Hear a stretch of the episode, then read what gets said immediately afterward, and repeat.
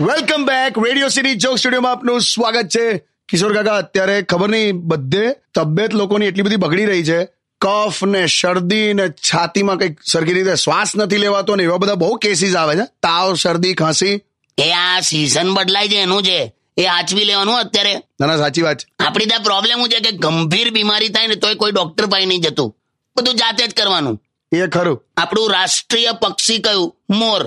રાષ્ટ્રીય પ્રાણી વાઘ. એવી રીતે રાષ્ટ્રીય બીમારી શું છે ખબર? શું? કે અંદરથી કંઈક સારું નહીં લાગતું. આવું બોલેલા. આ તો કેવી રીતે પકડાય આવું? મને એવું ખબર? અને રાષ્ટ્રીય ઉપચાર કયો ખબર? શું? થોડી વાર કે સુઈ જાય એટલે સારું લાગશે. એટલે પેલાનું લીવર ફાટી ગયું છે એમાં હું સુઈ જાય સારું લાગશે.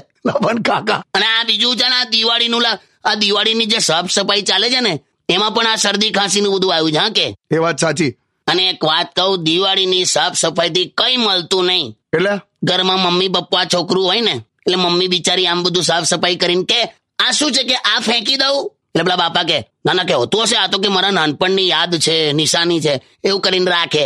પછી મમ્મી પૂછે, આ શું છે? આ આ આ ફેંકી દઉં? એટલે છોકરો કે, ઓહો, આ અહીંયા હતું. એટલે હું તો બહુ વખતથી હોતો હતો. બહુ કામની વસ્તુ છે, એટલે આ ફેંકીશ. એટલે પાછું એ તઈનું તઈ.